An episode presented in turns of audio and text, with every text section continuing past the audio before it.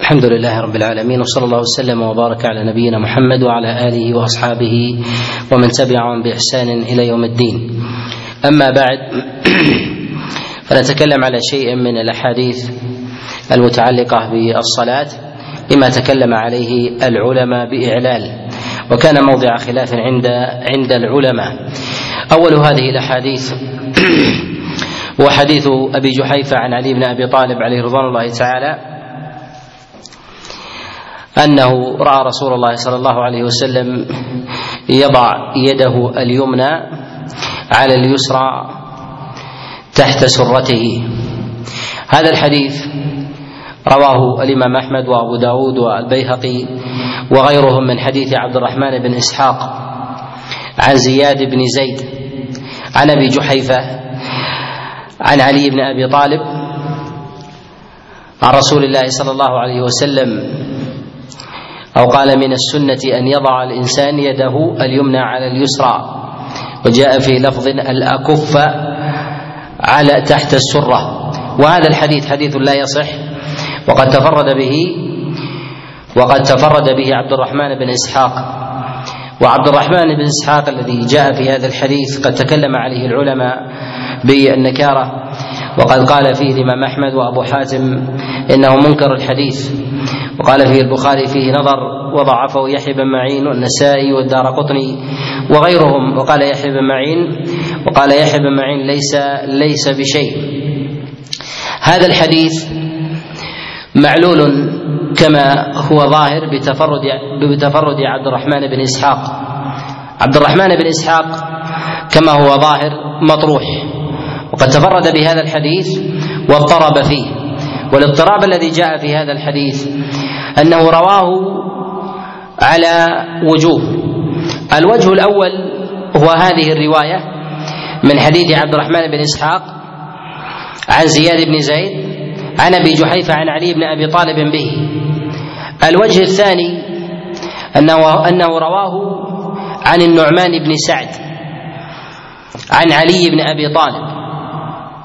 الوجه الثالث أن هذا الحديث رواه عبد الرحمن بن إسحاق عن سيار أبي الحكم عن أبي وائل عن أبي هريرة عن رسول الله صلى الله عليه وسلم، وفي لفظ جاء عن أبي هريرة من السنة. وهذا الحديث منكر بطرقه، وقد أعله غير واحد من الحفاظ كالبيهقي، وأعل أبو داود رحمه الله حديث أبي هريرة في كتابه السنن، قال: وليس وليس بالقوي.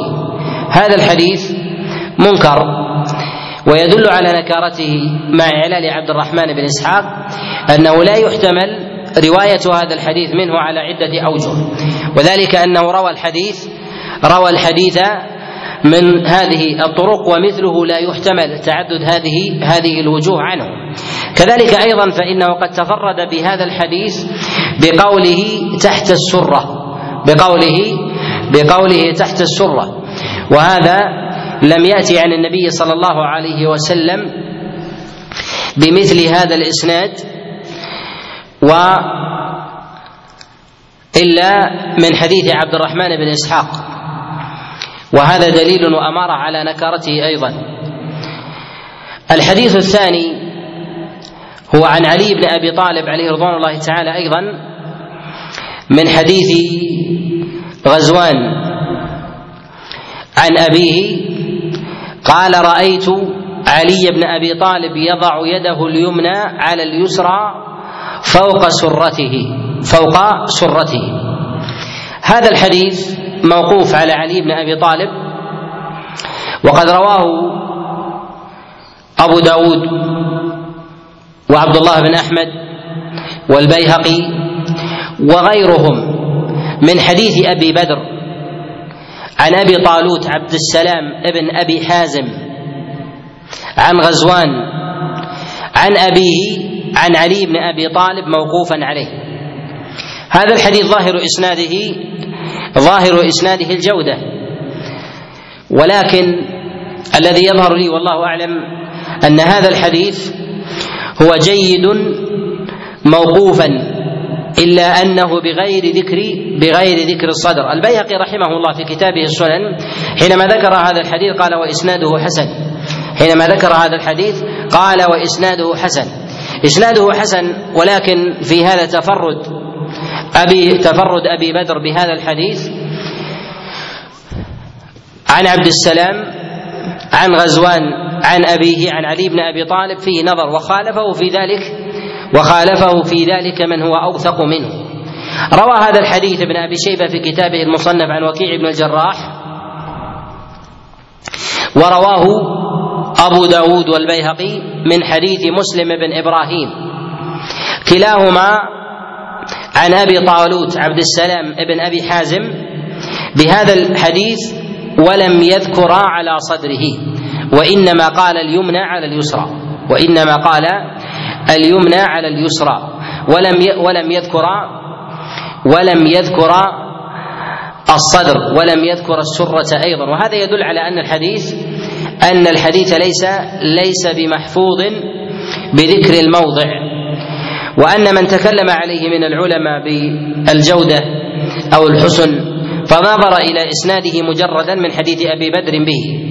والصواب في ذلك والصواب في ذلك أن هذه الزيادة الواردة في هذا الحديث وهي أنه يضع يده اليمنى على اليسرى فوق سرته ليست بمحفوظة ليست ليست بمحفوظة. وهنا مسألة وهي ما يتعلق بمسائل بمسائل الكلام على الموقوفات، وعلى الموقوفات الكلام عليها كالكلام على المرفوعات عند الأئمة رحمهم الله.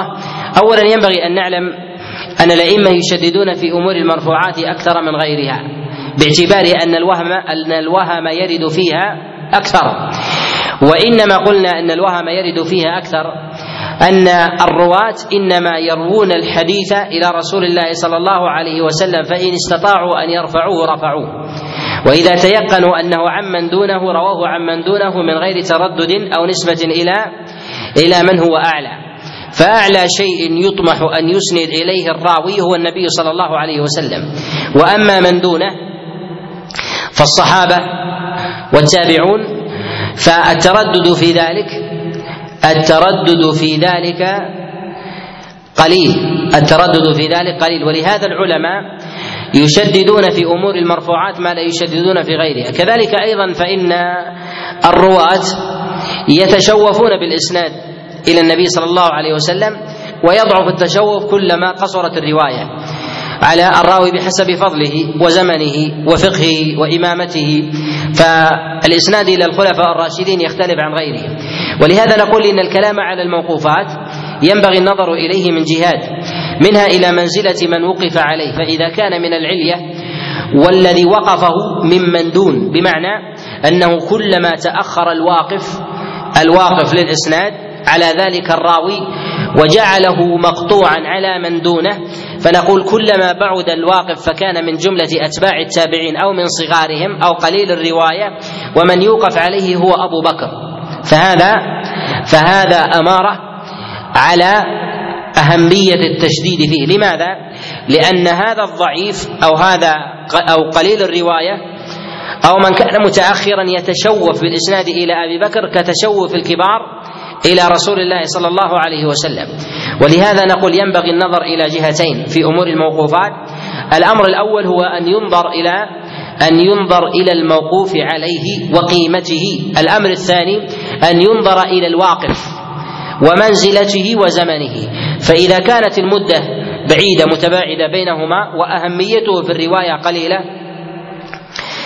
أهميته في الرواية قليلة فإنه يتشوف بالرواية إلى أبي بكر كما يتشوف بالرواية إلى النبي صلى الله عليه وسلم الكبار، وذلك لأن الكبار الفقهاء يعلمون أنه لا حجة بقول أحد إلا بكلام رسول الله صلى الله عليه وسلم، وأما من دونهم فإنهم يتشبثون بالمروي عن الصحابة كأبي بكر وعمر ونحو ذلك، فيسندون إليهم ويرون عنهم الأقوال الفقهية وكذلك الروايات. ولهذا ينظر إلى جهات، منها منها ما يتعلق باللفظ والسياق، منها بذات الراوي، كذلك أيضا ربما ما يتعلق ما يتعلق ببلد ذلك الراوي.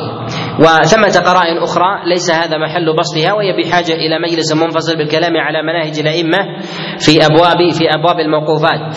كذلك أيضا ثمة أئمة يعتنون برواية الموقوف أكثر من غيرهم، وهؤلاء يعرفهم الناظر بسبر كتب الموقوفات، فلهم ذكر كثير في الموقوفات وذكرهم في المرفوعات دون ذلك وإن لم يعدم. وغالبا أن من يروي الموقوفات يروي المرفوعات، ومنهم من يروي الموقوفات ومعروف برواية الموقوف عن عن فرد معين وإن لم وإن لم يباشره بالرواية فروى عنه بواسطة، ولكنه لا يروي المرفوع. وهذا ككثير مثلا من أهل الكوفة الذين يوقفون على عبد الله بن مسعود ويهتمون بروايته، فإذا رووا عنه مرفوعا أي زاد عن ذلك فهل هذا مما يعل به أم لا؟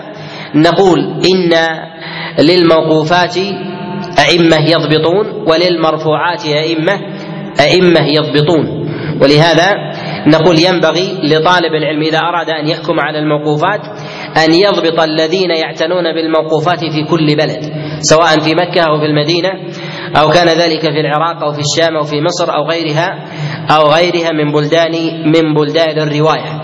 ولهذا نقول إن هذا الحديث وحديث علي بن أبي طالب الموقوف عليه هو في ذاته حسن وجيد، إلا أن ذكر فوق السرة فيه ليست ليست بمحفوظة ليست ليست بمحفوظة. لماذا؟ لأنه قد تفرد بها أبو بدر عن, عن أبي طالوت عبد السلام بن أبي حازم، وتفرده في ذلك مخالف لرواية الثقات، وهو وكيع ومسلم بن إبراهيم كلاهما يرويانه عن أبي طالوت، ولم يذكر ولم يذكر فوق فوق السرة. كذلك أيضا من القرائن أن راوي الحديث غزوان الذي يرويه عن أبيه عن علي بن أبي طالب هو قليل الرواية هو قليل قليل الرواية وهو وهو كوفي قليل الرواية وهو كوفي وهو جد محمد بن فضيل محمد بن فضيل اسمه محمد بن فضيل بن غزوان، وهو الذي يروي عنه أبو طالوت عن غزوان عن أبيه عن علي بن أبي طالب عليه رضوان الله تعالى، فهو كوفي يروي عن أبيه وأبوه له صلة بعلي بن أبي طالب فروى عنه ذلك. لم يأتي هذا إلا من طريق أبي طالب أبي طالب عن أبي طالوت عبد السلام بن أبي حازم عن غزوان عن أبيه عن أبيه عن علي بن أبي طالب موقوفا موقوفا عليه.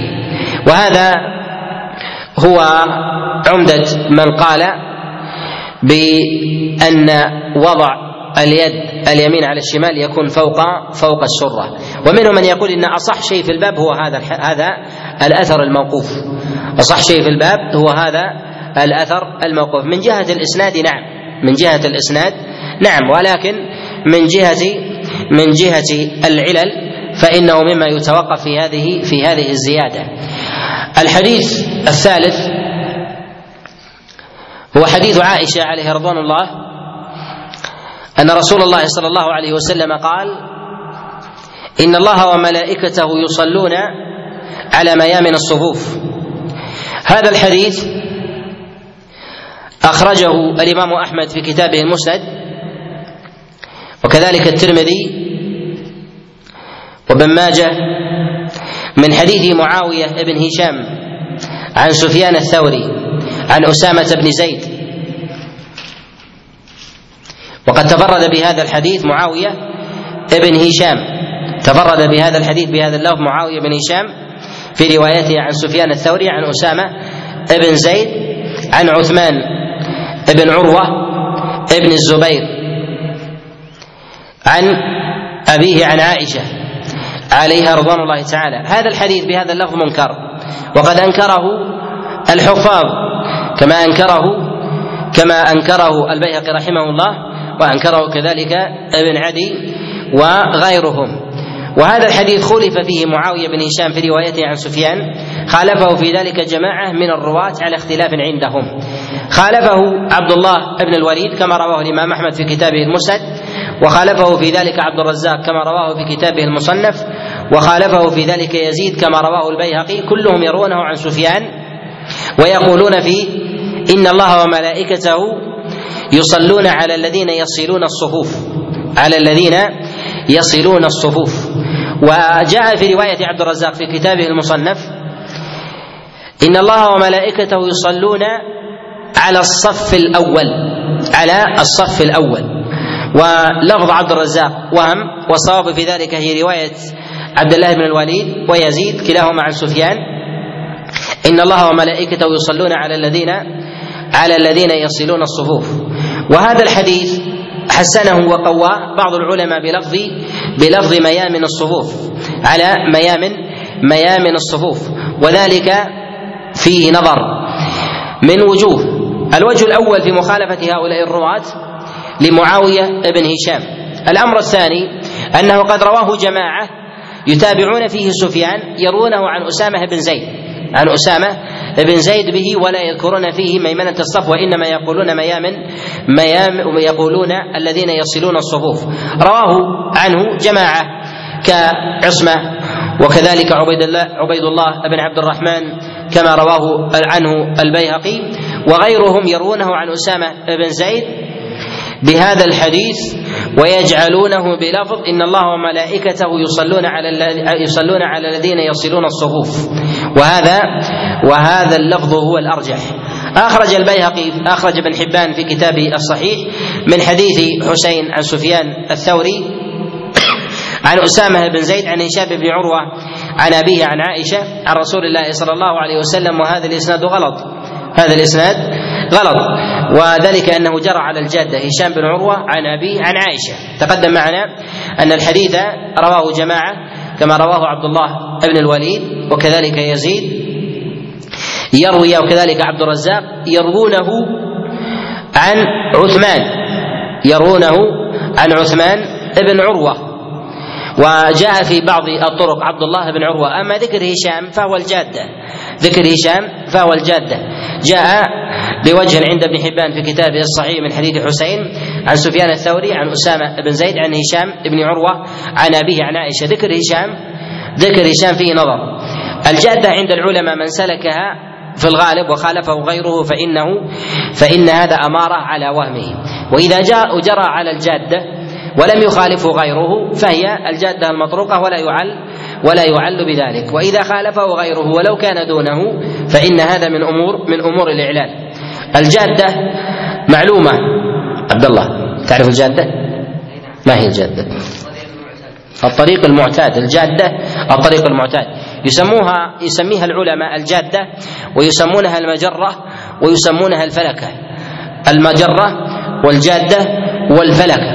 والمجرة هي أثر الإنسان وجرته في الأرض. الإنسان إذا ذهب ذهب إلى موضع يذهب إلى المسجد من بيته إلى المسجد أو من متجره أو من عمله له طريق معتاد، يقال هذه مجرة أو جرة فلان أو جرة الدابة ونحو ذلك. المجرة إذا سلكها الإنسان في كلامه جرى عليها. الوهم والغلط إذا كان الإنسان ساهيا أو ناسيا يجري على ملفوظه الدائم الذي يقوله الإنسان، فإذا خالفه غيره دل على أن غيره منتبه وهو جرى على الجادة، لأنه لا ينتقل الإنسان على الجادة إلا متذكر. كحال الإنسان إذا ذهب إلى مسجده، إذا خرج من بيته وهو ساهي يذهب إلى إلى ماذا؟ يذهب إلى طريقه المعتاد المجرة. إذا كان إذا كان متوقف لديه الذهن يذهب إلى ماذا؟ يذهب إلى طريقه المعتاد. إذا ذهب إلى غير طريقه إلى غير طريقة فتعلم أن هذا طريقه وليس معتاد، فرأيت فلان في حي كذا يمشي في الطريق، هل يمكن أن تقول إنه ساهي؟ لا، الساهي هو الذي يسير إلى طريق معتاد ذهب إليه. ولهذا الإنسان ربما يخرج في سيارته وهو ساهي يتفاجأ أنه سلك الطريق المعتاد وهو ولو حاجة أخرى ولو حاجة أخرى ولهذا العلماء في أمور الإسانيد في أمور الرواية من سلك المجرة من سلك المجرة وخالفه غيره غيره أصوب منه غيره أصوب منه لأنه خالف العادة، ولا يخالف العادة إلا ولا يخالف العادة إلا ولا يخالف العادة إلا قاصد غير العادة إلا من قصد غير غير العادة. هذا الحديث في بهذا اللفظ هو منكر في قوله إن الله وملائكته يصلون على ميامن الصفوف. هل ثمة أحاديث في الباب جاءت في هذا؟ أولا في هذا الحديث في قوله في قوله إن الله وملائكته يصلون على ميامن الصفوف، جاء بهذا اللفظ عند الطبراني في كتابه المعجم، وهذا الحديث الرابع وهذا الحديث الرابع جاء عند الطبراني في كتابه في كتابه المعجم، وعند ابن عدي في كتابه الكامل من حديث عصمة بن محمد السالمي عن موسى بن عقبة عن كريب مولى عبد الله بن عباس عن عبد الله بن عباس عن رسول الله صلى الله عليه وسلم أنه قال إن الله وملائكته يصلون على ميامن الصفوف. هذا الحديث حديث منكر تفرد به عصمة بن محمد السالمي تفرد به عصمة بن محمد السالمي عن موسى بن عقبة عن كريب مولى عبد الله بن عباس عن عبد الله بن عباس، وعصمة بن محمد السالمي منكر الحديث ولا يحتج به. أنكر عليه حديثه ابن عدي في كتابه الكامل، قال حديثه غير محفوظ وهو منكر الحديث وهو منكر وهو منكر الحديث.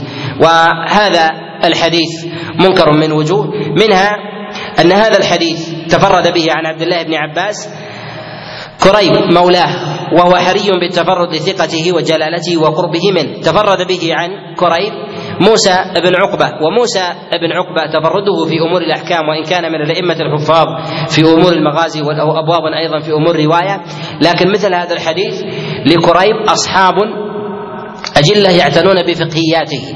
وتفرد عصمة بن محمد السالمي بهذا الحديث عن موسى بن عقبة مع كثرة أصحابه أيضا الذين يعتنون بما رويه سواء ما كان في أمور الأحكام أو ما كان أيضا في أمور السير والمغازي مما يستنكر مما يستنكر عليه. كيف وعصمة بن محمد السالمي هو منكر منكر الحديث في ذاته منكر الحديث في ذاته ولا يحتج ولا يحتج بحديثه. ولهذا نقول إن هذا الحديث حديث منكر منكر مردود.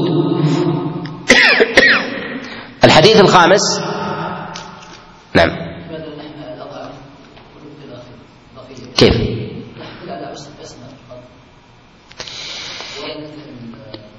ما اتهمنا أحد، لا نحن نحشد هذا اتهاما لعصمة، نحن نحشد هذه العلل في الطبقات كلها اتهاما لعصمة.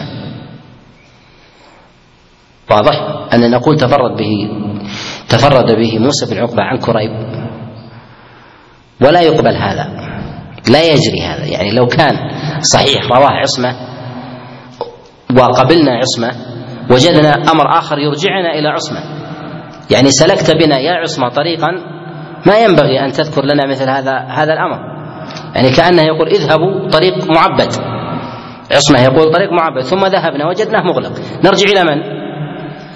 نرجع إلى عصمة. ولهذا نحن نعل في هذه الطبقات كلها حتى نحمل عصمة حتى نحمل نحمل عصمة.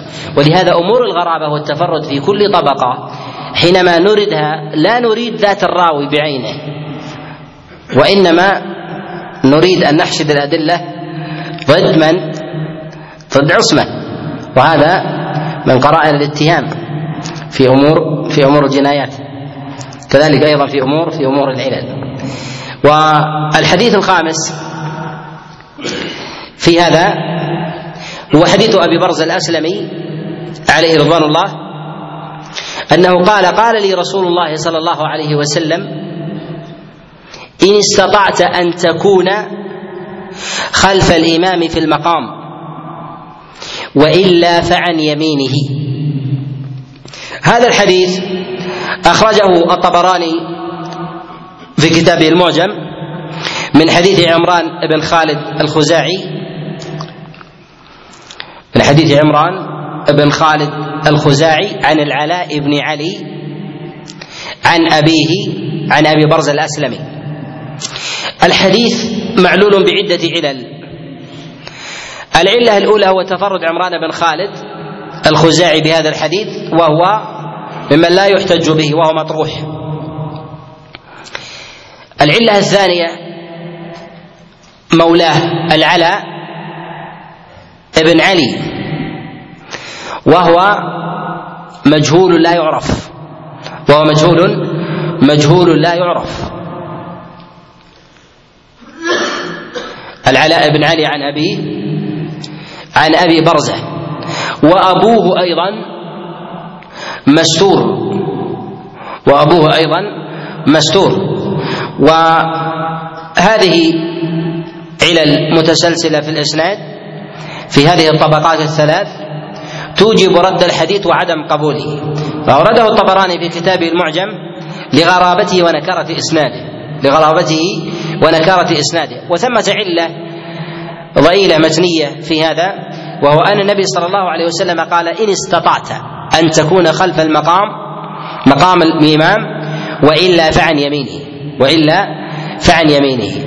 تقييد هذا الأمر بالاستطاعة في إشارة إلى مسألة إلى مسألة التحري والتشديد مسألة التحري والتشديد وهذا يظهر في تمام الحديث. قال: وكان أبو بكر وعمر على ذلك وكان أبو بكر وعمر على ذلك يعني على هذا الأمر جرى عملهم عليه. وهذا مما يؤيد النكارة أن مثل هذا الأمر والتشديد في ميمنة الصف لو كان أمرا مشهودا في زمن النبي عليه الصلاة والسلام على هذا هذا التشديد في قوله إن استطعت لم لا كان ينبغي أن يستفيض ينبغي أن يستفيض خاصة أنه ذكر النبي عليه الصلاة والسلام وقيده بأمره فاستطعت. قال: وكان أبو بكر وعمر على ذلك. المدة كلما العمل إذا حكي في مدة طويلة ينبغي أن يحكى أكثر من جهة العدد لأن الذي عاشره قوم. فذكر خلافة أبي بكر ثم ذكر خلافة عمر بن الخطاب أنه كان على هذا على هذا الأمر. والعمل إذا حكي في زمن فلان قل طلب كثرة الرواة النقلة لمثل هذا لمثل هذا العمل. ولهذا نقول إن مثل هذه الرواية العمل فيها ظاهر أنه مستفيض ظاهر أنه أنه مستفيض وعليه عمل الخلفاء يعني تواطأ الأمر على تواطأ الأمر على ذلك. وإذا تواطأ الأمر على ذلك ينبغي أن نطلب أن نطلب استفاضة من جهة الرواة أن نطلب استفاضة استفاضة من جهة من جهة الرواة. وإذا لم نطلب استفاضة من جهة الرواة ينبغي أن نطلب السلامة من المخالف السلامة من المخالف ولا يوجد سلامة من المخالف لا يوجد سلامة من المخالف في هذا الأمر خاصة عند الفقهاء من التابعين في مسألة في مسألة ميمنة ميمنة الصف والتشديد عليها كما في النص.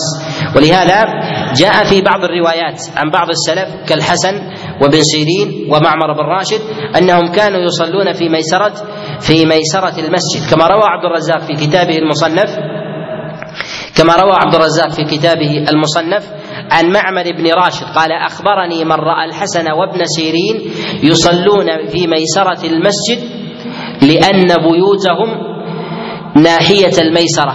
قال عبد الرزاق: ورأيت معمر يصلي في ميسرة المسجد في ميسرة المسجد يعني أنهم لا يتكلفون الإتيان إلى الميمنة. فإذا كان باب مسجده من جهة الميسرة صلى جهة جهة الميسرة. ولو كان مثل هذا المعنى في مسألة هذه الاستفاضة لا كان الأمر في ذلك لكان الأمر في ذلك مستفيضا لكان الأمر في هذا مستفيضا. ولهذا تجد في كلام العلماء من الصحابة وكذلك أيضا من التابعين عدم التشديد في هذا الأمر مما لا يناسب سياق هذا الحديث في قوله إن استطعت إن استطعت. ومعلوم أن عمر بن الخطاب عليه رضي الله تعالى ومن أشد في ذلك الناس في ذلك وفي يده الدرة يضرب بها ولم يثبت عنه عليه رضوان الله تعالى في هذا الباب في هذا الباب الباب شيء. ولهذا نقول إن هذا الحديث إن هذا الحديث الحديث منكر. الحديث السادس في هذا هو حديث عبد الله بن عمر عليه رضوان الله أنه قال: قيل لرسول الله صلى الله عليه وسلم إن ميسرة الصف تعطلت، فقال رسول الله صلى الله عليه وسلم: من صلى في ميسرة المسجد فله كفلان من الأجر. هذا الحديث أخرجه ابن ماجه في كتابه السنن وغيره من حديث من حديث ليث ابن أبي سليم عن نافع عن عبد الله بن عمر عن رسول الله صلى الله عليه وسلم. هذا الحديث حديث منكر هذا الحديث حديث حديث منكر، وذلك لتفرد ليث بن أبي سليم به عن نافع، ونافع مولى عبد الله بن عمر له أصحاب كبار يروون عنه يروون عنه حديثه، هم أعلى وأرفع وأفقه وأوثق من من ليث بن أبي سليم، وليث بن أبي سليم هو ضعيف في ذاته لا يحتج لا يحتج به لا يحتج به ولهذا نقول إن هذا الحديث منكر من جهة منكر من جهة الإسناد منكر من جهة الإسناد ومنكر أيضا من جهة من جهة المتن. وأما نكارة متنه إن النبي صلى إن النبي صلى الله عليه وسلم قال ذلك للعامة لعامة الناس، قال من صلى في ميسرة المسجد فله كفلان من الأجر. هذا إشارة إلى أن الذين يسمعون يسمعون الجميع جميع من حضر المسجد، وفيهم من النقلة الذين يهتمون بالأجر بأدنى ما في هذا الحديث من الأجر، ومع ذلك لم يروي هذا الحديث إلا ليث ابن أبي سليم عن نافع عن عبد الله ابن عمر، وهذا أمارة وهذا أمارة على على نكارته أمارة على نكارته وعدم وعدم وعدم قبولها. ولهذا نقول إن هذا الحديث منكر من جهة الإسناد ومنكر أيضا أيضا من جهة من جهة المتن.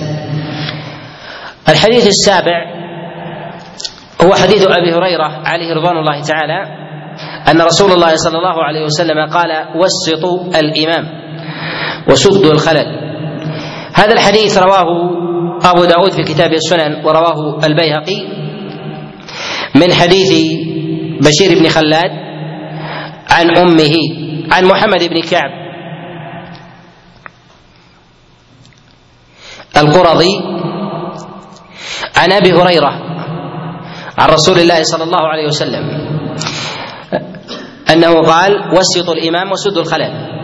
هذا الحديث حديث منكر حديث منكر متنا ومعلول إسنادا. أما علته من جهة الإسناد فإنه تفرد به تفرد به بشير بن خلاد عن أمه، وبشير بن خلاد مجهول الحديث مجهول الحديث وأمه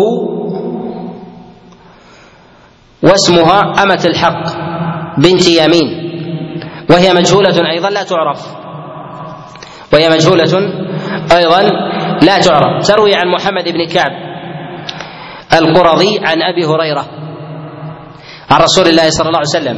إذن ففي الحديث مجهولان ففي الحديث مجهولان بشير بن خلاد وأمه. وأما من جهة النكارة النكارة في ذلك أن النبي صلى الله عليه وسلم فيما ينسب إليه هنا في قوله وسطوا الإمام يلزم من ذلك يلزم من ذلك نكارة كل ما جاء في هذا الباب في مسألة اليمين في مسألة اليمين فإنه ينبغي أن تستوي الجهتين أن تستوي الجهتين في هذا الأمر، وألا يكون ثمة ثمة تأكيد على حرص أصحاب رسول الله صلى الله عليه وسلم على الميمنة.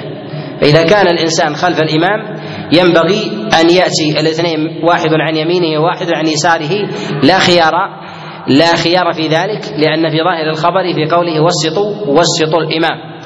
ولو زادت ناحية على أخرى ولو زادت ناحية على أخرى لكان هذا مخالف للحديث ولو كان في فضل في فضل ميمنة ميمنة الصف. ومما يرده أيضا ما جاء في صحيح الإمام مسلم من حديث ثابت بن عبيد عن ابن البراء عن البراء بن عازب عليه رضوان الله قال كنا إذا صلينا خلف رسول الله صلى الله عليه وسلم أحببنا أن نكون عن يمينه أحببنا أن نكون عن يمينه. هذا الحديث في صحيح الإمام مسلم وهو أصح شيء جاء جاء في ميمنة الصف. وفي قوله أحببنا أن نكون عن يمينه إذا صلينا خلف رسول الله أحببنا أن نكون عن يمينه، هذا يقوله البراء لابنه يقوله لابنه في سياق استحباب أن يكون الإنسان خلف الإمام أو خلف رسول الله صلى الله عليه وسلم عن يمينه وخلف النبي عليه الصلاة والسلام عن يمينه. وهذا فيه إشارة إلى استحباب أن يلتفت الإمام أول التفاته أو أكثر التفاته عن يمينه لأنه يلتفت ينصرف إلى الناس فيحبون أن يلتفت النبي صلى الله عليه وسلم إليهم فكانوا على ذلك. كذلك أيضا فإن التسليمة أول ما يسلم الإنسان يسلم عن يمينه فيحبون أن يلتفت النبي صلى الله عليه وسلم إليهم أن يلتفت النبي عليه الصلاة والسلام إليهم. ولهذا جاءت نسبة ذلك إلى النبي عليه الصلاة والسلام قال كنا إذا صلينا خلف رسول الله أحببنا أن نكون عن يمينه. وما قالوا ذلك مثلا في الإمام في خلافة أبي بكر أو في خلافة عمر ونحو ذلك، وإنما قيدوها بذلك مما يدل على أن الأمر على أن الأمر إنما هو محبة تقع في نفوس في نفوس الصحابة. ولكن هل يؤخذ من ذلك إقرار النبي صلى الله عليه وسلم أن هذا هو الاستحباب؟ نقول جاء عند ابن أبي شيبة من حديث عطاء عن عبد الله بن عمرو بن العاص أنه قال أفضل الصلاة خلف أو أفضل الصلاة المقام يعني خلف الإمام، ثم ميمنة الصف وهو موقوف على عبد الله بن عمر وهو موقوف على عبد الله بن عمر. وهذان الحديثان أصح ما جاء في هذا الباب حديث وأثر حديث حديث وأثر، وهذا دليل على أفضلية أفضلية الميمنة. ولكن هل هي بإطلاق؟ نحن ضاعفنا الأحاديث التي جاءت فيما سبق في تفضيل الميمنة بالإطلاق تفضيل الميمنة بالإطلاق. إذا قلنا بالنصوص السابقة إن الله وملائكته يصلون على ميامن الصفوف أو ما جاء بالتأكيد فإن استطعت فعن يمينه، يعني في ذلك أن الدنو من الإمام لا معنى له أن الدنو من الإمام في ذاته لا معنى له.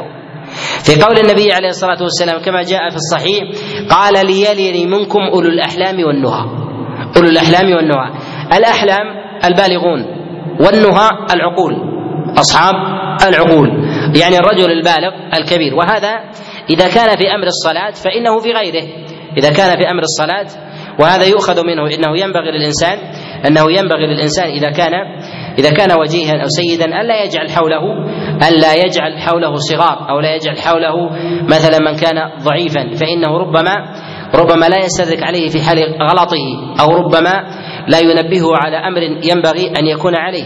وهذا في حال النبي عليه الصلاة والسلام في أمر الصلاة. لماذا في حال أمر الصلاة؟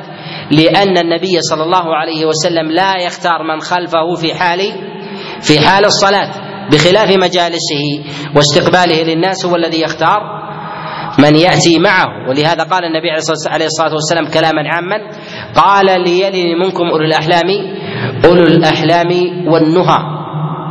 وهذا يدل على أن من كان قريبا من الإمام ولو عن يساره أفضل من من عن يمينه بعيدا أفضل من عن يمينه بعيدا. وهذا يرد ماذا؟ يرد الأحاديث المطلقة في فضل ميمنة الصف ويعلها في فضل ميمنة الصف مطلقا ويعلها. وكذلك أيضا يفسر ما جاء في حديث البراء في قوله كنا إذا كنا خلف رسول الله صلى الله عليه وسلم أحببنا أن نكون عن يمينه، أن المراد بذلك هي محبة قلبية في تقع في قلب أصحاب رسول الله صلى الله عليه وسلم، وأن النبي لا يقرهم عليها على الإطلاق وإنما يحثهم على أن يكونوا دونه.